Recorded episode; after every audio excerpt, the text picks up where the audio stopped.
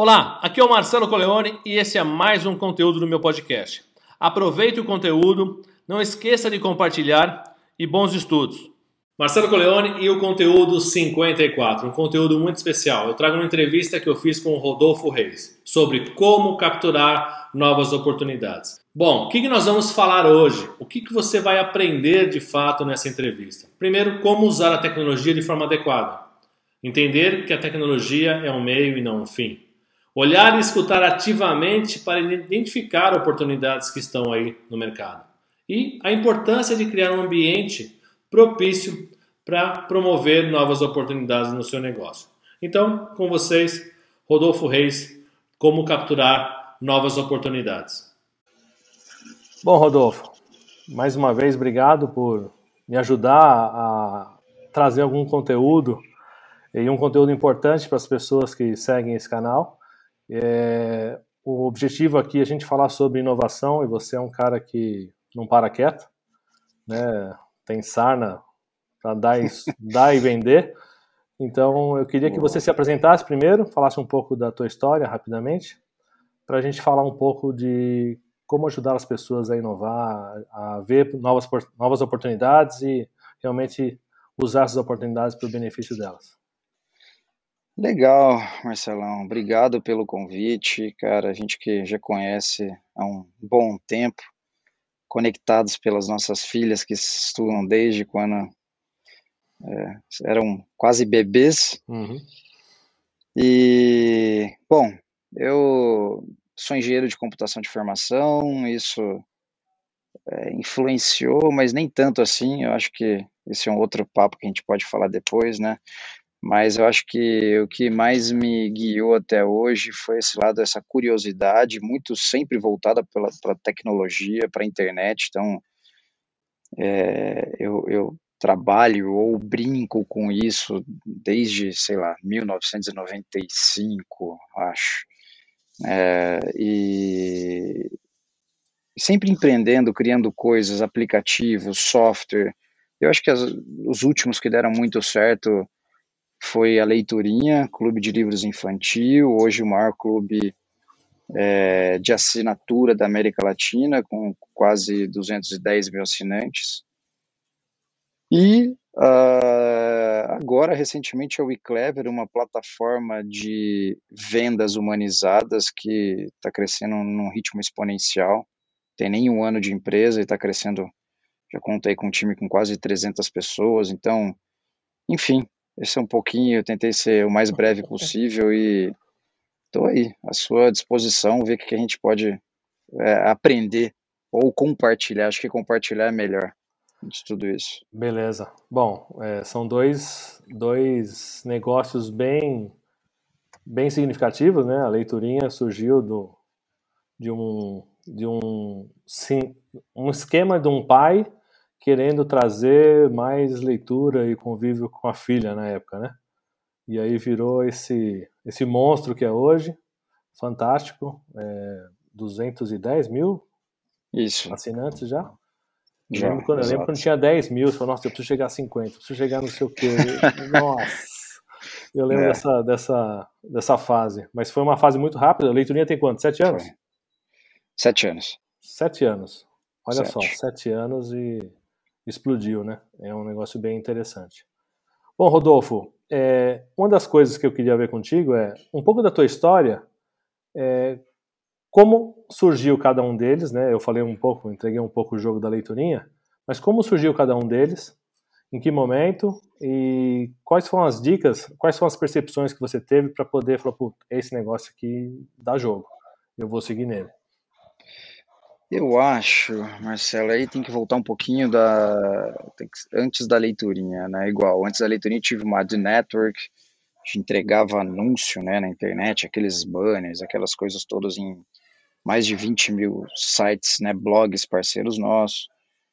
E antes eu também já tive uma plataforma de educação, e isso tudo eu fui aprendendo. E aonde que eu acho que eu errei mas uh, o erro eu considero muito mais um aprendizado. É, eu estava muito mais preocupado em desenvolver a tecnologia, desenvolver uma ferramenta, e não em resolver uma dor muito clara das pessoas. Isso é um pouco óbvio, as pessoas vêm dizendo muito sobre isso, mas é a pura verdade. Então, é, vamos, o que, que eu fiz de diferente na leiturinha dali para frente? É, era uma dor muito clara minha. Eu sabia que era uma paixão porque eu gostava de ler para minha filha, mas ao mesmo tempo eu tinha aquela dúvida na cabeça. Eu tô lendo que é, é porque a leitura ela é um ato e ela desde quando a criança está na barriga da mãe, ela é um ato que aproxima os pais, que gera carinho, gera vínculo, mas não deixa de ser um ato de aprendizado, de educação. Uhum. É um um brinquedo talvez educativo, se a gente puder falar dessa forma. E será que eu estou aproveitando da melhor maneira? Será que eu estou lendo corretamente para minha filha? Será que eu estou entregando conteúdo assertivo para ela? E aí, conversando com outros pais, eu vi que esse era um problema. Porra, legal, eu leio pouco para os meus filhos, mas eu gosto muito, então era um negócio que saltava aos olhos das pessoas, dos pais principalmente. E aí eu falei, opa, tem algo aqui, né? Tem algo aqui. Ele é de alta frequência, né? Porque você lê um livro e, depois tem que ler outro e uhum. etc. Isso é contínuo, não acaba. Isso tem muito relacionado ao modelo de negócio de, de assinatura, né? Então eu acho que e depois na própria WeClever a gente é, a gente pode depois falar só sobre isso, mas eu identifiquei também que todo, todas as startups, principalmente empresas relacionadas a B2C que vendem para o consumidor final, aproveitavam esse canal de, de pessoas muito mal. Ele era, ele era mal aproveitado. Uhum. Ele era executado de uma maneira que não era tão eficiente. E olhando para as dores, eu acho que esse é um ponto que sempre mexeu muito comigo. É onde que tem uma reclamação, onde alguém está falando, que está reclamando daquilo, eu já olho com um olhar diferente. Falo, se é uma dor de alguém, acho que tem uma solução para surgir, para nascer disso. É o que o até o os teus sócios lá na Orgânica, eles escreveram um livro, né? Eles falam disso, Sim. Mude ou Morra, né? Que fala muito disso. É, aliás, eu, eu conheci o, o Renato numa palestra, ele falando sobre o livro dele, e aí falando de Poços de Caldas, pô, eu conheço o Rodolfo, eu também conheço, aí entrou na, na conexão. Mas é, é, bem isso, né? Ou você faz agora, e aí vale olhar para o seu próprio negócio, né? Que dor que ele gera, porque se ele está gerando dor, alguém está pensando que nem você, Pô, mas como é que eu resolvo essa dor? E de repente, se você não faz nada, alguém acaba saindo na sua frente e acaba até Sim. fazendo a sua empresa deixar de existir.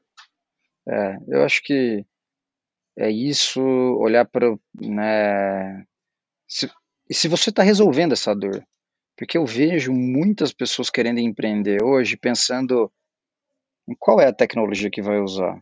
Uhum. Eu costumo falar, cara, não importa a tecnologia que você vai usar. Você pode fazer via escrever alguma coisa num recado e entregar na casa da pessoa. Você pode resolver o problema de N formas. A tecnologia está aí para facilitar, é, para ser um meio, né? A dor ela tem que ser resolvida de uma maneira muito clara, né? E e aí pegando como gancho, Marcelo, que você falou sobre o livro Mude ou Morra do Rony e do Renato, ele nunca foi tão importante porque a, a, transformação digital que aconteceu nessa época que a gente está vivendo de pandemia uhum. foi brutal. É, e, e né, isso, apesar de todas as coisas ruins que a gente né, vem passando, sem falar dessa questão da saúde, da perda de, de pessoas queridas e tal, para quem trabalha com tecnologia foi algo positivo. Sim. Porque eu, eu costumo dizer que talvez os meus pais, o que demorariam aí ou talvez nem nessa vida deles eles consumiriam internet, comprariam com a frequência que eles compram hoje. Então, o que demoraria 20 anos aconteceu em um ano. E nem todo mundo estava preparado. Então, mais do que isso, surge inúmeras oportunidades. Como que a gente resolve a dor daquele pequeno negócio que está fechando as portas porque todo mundo parou de consumir lá na porta dele? Tem muita coisa, cara. Tem muita coisa. Eu imagino. E tem mesmo. A questão é que a gente tem ou receio da tecnologia, por não conhecer, ou achar que ela é um fim de tudo e não é o meio, que nem você falou. Né? Não, eu tenho que colocar como modismo, né? Eu queria colocar uns puff colorido aqui, umas bolas coloridas e acho que eu sou cool, né? Não é. é a cultura é diferente, né? Acho que mudar a cultura para poder absorver essas tecnologias e usá-la como meio é um ponto importante. Rodolfo, tava... fala aí. Pode falar, pode falar. Não, não, manda ver. Dificuldades. Fala aí da tua história, eu sei que você tem bastante coisa. Quais foram as dificuldades e o que, que fez você continuar? Eu acho que dificuldade é inerente de empreender. Né? Empreender é um termo que eu não sei se é, tá na moda ou tá tem uma glamorização em cima de empreender, mas é muito difícil. É você é, é, é na verdade tem mais momentos de dificuldade do que momentos de felicidade. O problema uhum. é que esses momentos de felicidade são muito bons, né? É, de fato, empreender é quase que é, é uma, uma doença. É, muitas, por exemplo, sei lá, se eu já tive umas seis, sete startups, eu todas deram errado, acho que duas deram certo, todas deram errado. Eu acho que a dificuldade ela vai existir para todos, não importa se você tem funding, se você tem dinheiro por trás. E hoje exercendo um pouco esse papel de venture capital, né? Porque eu sou sócio da 1043, que é uma venture capital early stage, ou seja, que investe em, em empresas, em startups que estão bem no começo. Isso não existia lá atrás, as dores elas são muito semelhantes, Marcelo. Mas eu acho que resiliência é você ter é, como que você adapta, adaptabilidade, eu não sei se essa é uma uhum. palavra, mas poder de adaptação.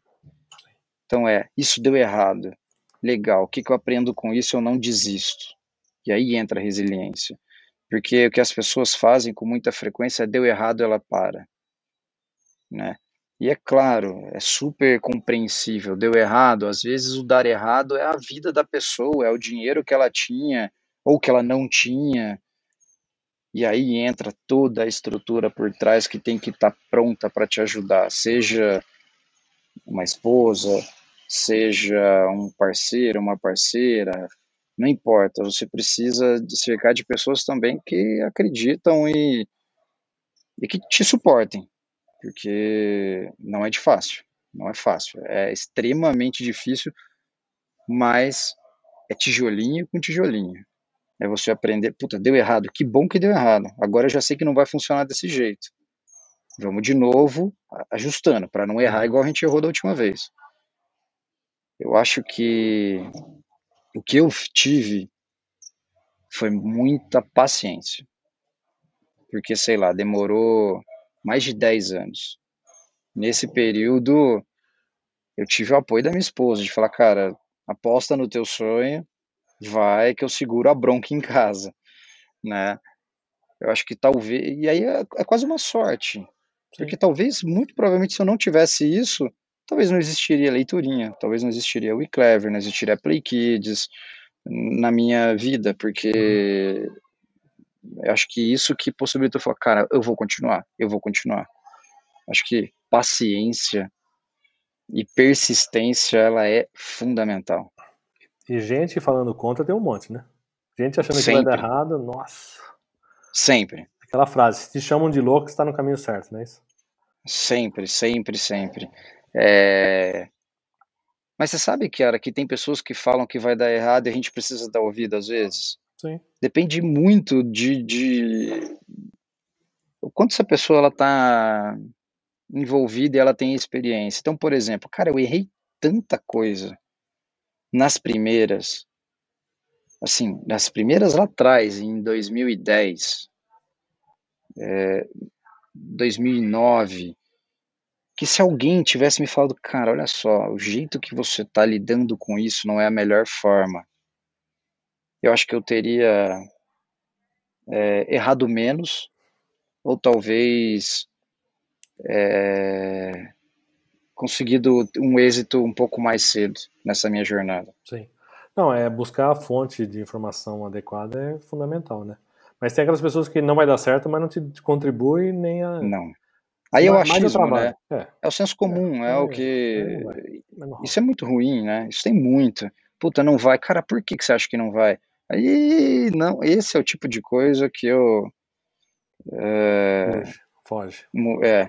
E eu gosto muito de testar minhas ideias, né? Eu falo, cara, pô, tô pensando nisso, nisso, nisso, nisso, nisso. Ou eu, aliás, eu faço uma brincadeira que às vezes eu invento que tem uma empresa gringa fazendo isso. Porque gringo tem, por si só, parece que Poder, tem. Né? É, cara, por quê? Porque o Brasil tem a síndrome do, do de, de vira-lata brasileiro, né? Infelizmente, mas também é um assunto longo. E aí eu falo, puta, cara, tem uma empresa gringa fazendo isso e tal, tal, tal. O cara fala, meu, que legal! Eu falo, ah, que bom. Acabei de você acha que seria legal? Puta, seria incrível se tivesse isso aqui. Fala que bom. Porque eu acabei de inventar que tem uma empresa gringa. Pode até que, ser que exista. Mas eu não sei, eu acabei de inventar, né? É, a fonte é faz toda a diferença, né? Faz. Cara. A fonte da informação. Bom, é, um público, o público que está aqui é um público que não. É, alguns têm tecnologia, mas nem todos são de tecnologia. É, o, o, o foco do, do meu trabalho é pequenas e médias empresas, negócios já pré-estabelecidos, para você realmente ajudar nessa retomada, deixar mais sustentável e mais estratégico as empresas. Nesse contexto, o que, que você acha que eles podem olhar como oportunidades para os negócios? O que, que eles podem ficar atento? Qual é uma dica para. Não existe fórmula mágica, a gente sabe disso, né? Mas o que, que você acha que faz a diferença para empresas, primeiro para sair na frente, né? de muitas Sim. outras que estão estacionadas. Cara, eu vi um, uma live do Nizanguanais. Uhum. É, enfim, né, o presidente da África criou um dos maiores grupos de maiores grupos de comunicação do Brasil. O cara é um monstro. É, vendeu é, a África e aí, é, pô, um cara que não precisa provar mais nada para ninguém, né? O cara todo mundo fala, Nizanguanais, todo mundo já sabe quem é. Uhum. Né? E aí, escutando uma live ele falou assim, cara, ele acabou de criar uma empresa chamada N Ideias. N Ideias. E aí, a pessoa lá perguntou para ele, falou, cara, mas por que, que você criou isso agora? Ele falou, cara, porque eu tô ficando para trás porque está acontecendo esse negócio de transformação e essa tecnologia e o TikTok que ensina mais do que o professor. E eu tô, eu tô ficando para trás. Eu preciso aprender. Uhum. Então, ele fala que. E ele falou muito sobre isso, e eu falei: caramba, cara, que interessante, cara. Né? Um cara como ele falar assim: eu estou ficando para trás. E é exatamente isso que eu, que eu falo sobre essa transformação que é, também é um rótulo que todo mundo fala, mas que acontece nessas pequenas empresas que são o seu público uhum. e com todo mundo é pelo menos não falar assim, ah, eu estou estabelecido aqui, eu já estou satisfeito e, e tá tudo bem você estar tá satisfeito, não tem problema nenhum, mas vamos aprender, vamos olhar para que essa transformação que está acontecendo, para os nossas filhas, né, Marcelo, que estão uhum. crescendo aprendendo no YouTube. Tem coisa aí. E a gente tem que estar tá conectado, porque se você tem esse negócio estabelecido e minimamente você quer deixar um legado ou que ele, ele, ele seja perene, você precisa estar tá atento nisso. Sim.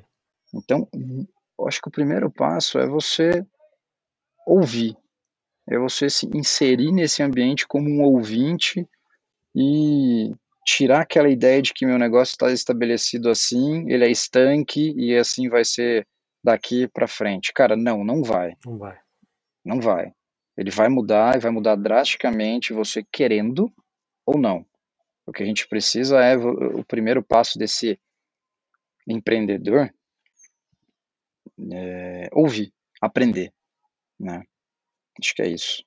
É, o que você falou no começo também, é olhar para a dor, né? Que dor que está causando, quais são as dores do negócio, olhar para o mercado, ver a dor do cliente e começar. O que já é normal, né? Todo mundo fala, né? O cliente está no foco, e de fato é, mas todo mundo olha para isso ou só quer atender da melhor maneira? Cara, não quer superar, olha, né? Olha que interessante, a gente não tem a ver com tecnologia, Marcelo. E aí entra um ponto da leiturinha que eu falei, puta, legal, então eu identifiquei uma oportunidade aqui, que é pais filhos e livros. Livros no papel de ser um, uma fonte de conhecimento, uma linha tênue com educação, mas também entreter, brincar. Uhum. Mas dá para transformar isso numa experiência. E essa experiência tem que ser incrível. Mas ela tem que ser absurdamente incrível. Como? Cara, pensando em tudo, eu acho que a leiturinha, o pacote como ele é hoje, no começo, lá em 2014, eu devo ter colocado nos correios e recebido em casa umas 20 vezes. Por quê? Porque eu queria ver a, a, a, a reação da minha filha e da minha esposa. E se aquilo era um momento uau. Uhum. Aquilo, quando se tornasse um momento uau, estava pronto para ir para o assinante. E aí eu vou pegar um exemplo que aconteceu comigo semana passada. Eu sempre peço, né, pandemia, a gente, todo mundo em casa e tal, às vezes, é, mas toda semana eu peço no mesmo restaurante, tá?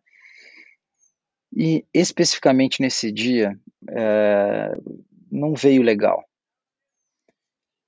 E eu falei, cara, eu gosto tanto desse restaurante que eu vou escrever para eles, né? E eu escrevi para eles. Uhum. Falei, olha, sou fulano, é, a minha empresa ficava aí do lado de vocês, ou seja, ia quase todo dia umas 30 pessoas, então acho que você me conhece. Olha só, cara, não veio legal. Deixa eu te dar um toque. Não só não veio legal, mas como as últimas vezes também não veio. Mas agora eu resolvi escrever para vocês. Então, pega esse feedback e muda isso. E aí o que, que eu vejo? Primeiras coisas essa galera mais old school, Marcelo, eles têm uma, muita dificuldade de ouvir feedback. Uhum. Cara, existe aquela frase feedback is a gift ou feedback é que nem um assalto, não reaja, né? Aí cada um escolhe Boa. uma. Essa eu não sabia. Cara, mas não. As pessoas elas não lidam bem com o feedback, principalmente old school assim.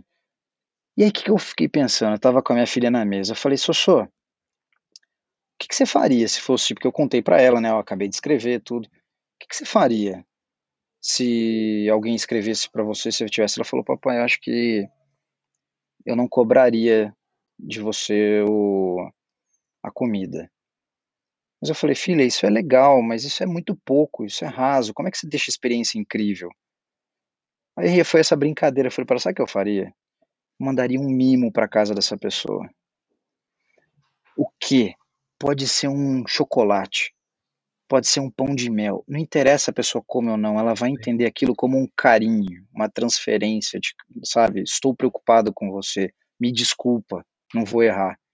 Então isso, eu fiquei pensando, eu falei, cara, será? Passou. Olha que simples, não ia custar quase nada para a pessoa. Né, para aquela empresa, para aquele restaurante. E muito provavelmente, se isso acontecesse, o que, que isso ia acontecer? O famoso network effect. Sim. Cara, eu ia contar para todo mundo. Falei, meu, eu tive um problema naquele restaurante, olha que legal que eles fizeram. Talvez eu iria postar, eu não sou de ficar postando muito, mas talvez eu iria postar e marcar os caras, olha que incrível. Isso acontece, passa despercebido todo santo dia na vida de todos os empreendedores, cara. O, melhor cliente é aquele que reclama, porque aquele que não reclama não volta mais. Esse é o problema. Não volta mais. Então, essa escuta ativa que você falou aí, sem dúvida, é fundamental para quem tem negócio. É aceitar Sim. o feedback e realmente pensar em como melhorar e melhorar e superar a expectativa, né? Exato, cara. Corrigir Exatamente. o que está errado e superar a expectativa. Muito bom. Criar um ambiente para ouvir feedback é super importante né? Porque às vezes a gente se sente às vezes um pouco intimidado de falar, putz, será que eu vou falar o que eu estou sentindo? né? Um ambiente meio hostil, a gente não sente a vontade para falar, né? Então, partir da gente, de novo, seja de um estabelecimento bem. Não é aquela caixinha de sugestões que tá vazia e que você pegar a caneta ali na frente de todo mundo e escrever, o cara tá te vendo ali, está com medo até de pegar a caneta para escrever. Mas é como que você cria um ambiente para o cara falar, cara, me fala o que você tá sentindo, né? Tem Vamos buscar também, né? Às vezes até buscar, né? Isso. e olha isso. só, nada a ver com tecnologia, mas como criar uma experiência diferente. Eu acho que isso cada vez mais vai fazer a diferença no momento em que a gente vive de transformação. Acabou essas questões geográficas, você não compra da loja aqui do, eh, do centro, você pede no Mercado Livre, chega amanhã, então seu concorrente não é a loja mais do lado. É o Mercado Livre que entrega no dia seguinte. Sim. E até né? o mundo inteiro, você pede pro mundo inteiro. Você tem a prazo de entrega, mas tudo bem, mas você tem acesso Cara, a tudo. Você, se você não criar uma experiência incrível e que nada tem a ver com tecnologia, você vai ficar para trás. Boa, é isso aí. Muito bom, doutor. Bom. Muito bom, fantástico. Obrigado Muito pela bom. participação. Agradecer Imagina. mais uma vez a tua história.